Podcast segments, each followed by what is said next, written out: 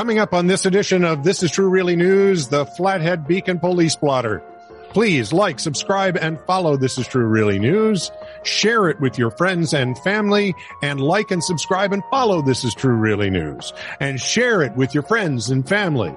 And like, subscribe, and follow This is True Really News, and share it with your friends and family. This is True Really News with Scott Combs and Tony Vercanis. All the news you're about to hear is true, Really?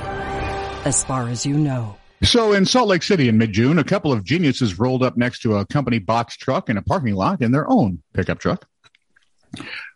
According to KSL TV, while one waited, the other got under the company truck, drilled a hole into the gas tank, looking, I, we guess, to steal gas, right? Oh, okay. Causing him to roll around the parking lot while trying to remove his shirt. I'm guessing he didn't quite understand when you actually make the hole Yeah. that the gas, gravity Yeah. Yeah. It comes right out. He then jumped into the pickup and the pair of would be thieves drove away. The company truck still had flames and smoke billowing from underneath. Thing ignited. I'm guessing they probably used a drill. And sparked it. Doesn't take much to get the gas fumes lit. Sadly, at this point, no arrests have been made. Well, just check the hospitals. Just look for somebody without a shirt. Look for someone with burn marks where a shirt would have been. Yeah, exactly. No, This is Fruit of the Loom backwards. Must be him.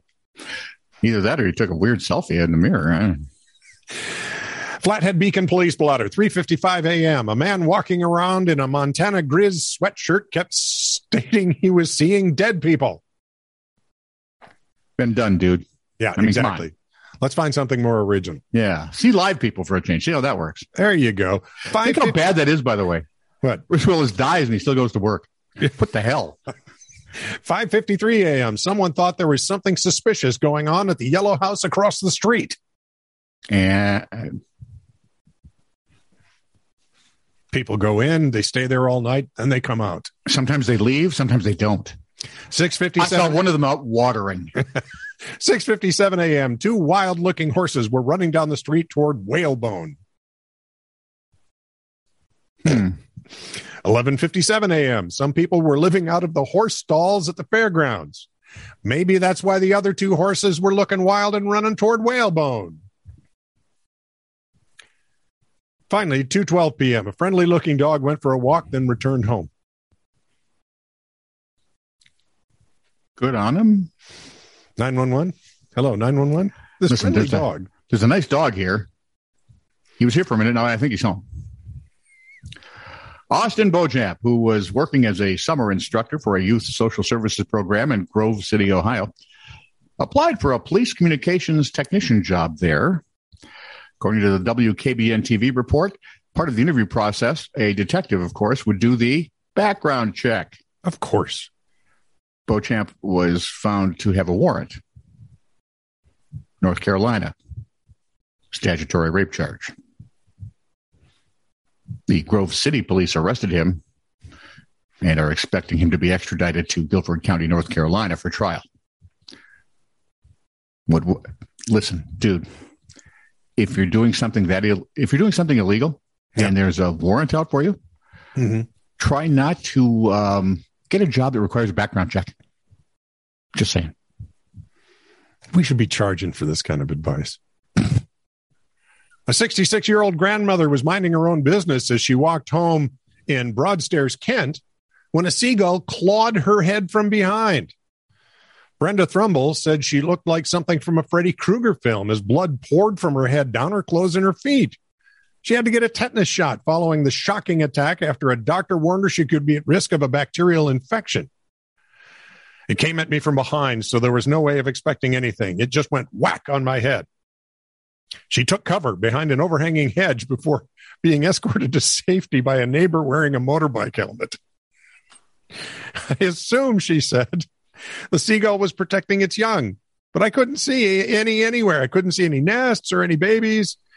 According to the RSPCA, gulls that swoop are usually trying to protect chicks that have fallen out or left the nest. They'll stop when the person or animal is moved away from their young.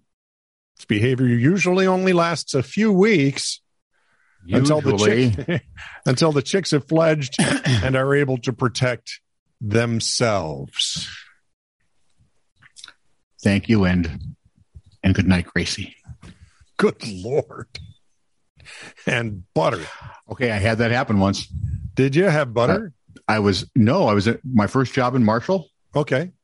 I was at the Dairy Queen. I was walking back to somewhere, hmm and son of a gun, all of a sudden this robin keeps flying at me. First from the back, then from the front, until I was just half until I was midway through the next street. Yeah. I'm in the crosswalk midway through. It's like, all right, you're nuts. I traced Huh. that one off. Me, me one, bird zero. Take that, you rat bastard. And seagulls are protected Are they? in England. You bet they are. Why? I still don't get it. Why? I'm with that guy from the north who caught one trying to steal his donut, throttled it, and threw it over the bridge. Well, yeah, because it's a protection. You don't want to leave evidence, man. People were aghast. People are stupid. Mm. The Gauls seem smarter. They must have good lobbyists. I I mean most gulls when they get done with school they go on to university and become lawyers. Which is also where most snakes and wolves parents have their kids go. Ah, I just, I was, they're legals at that point. Do you remember why I like you? No. No. No one does.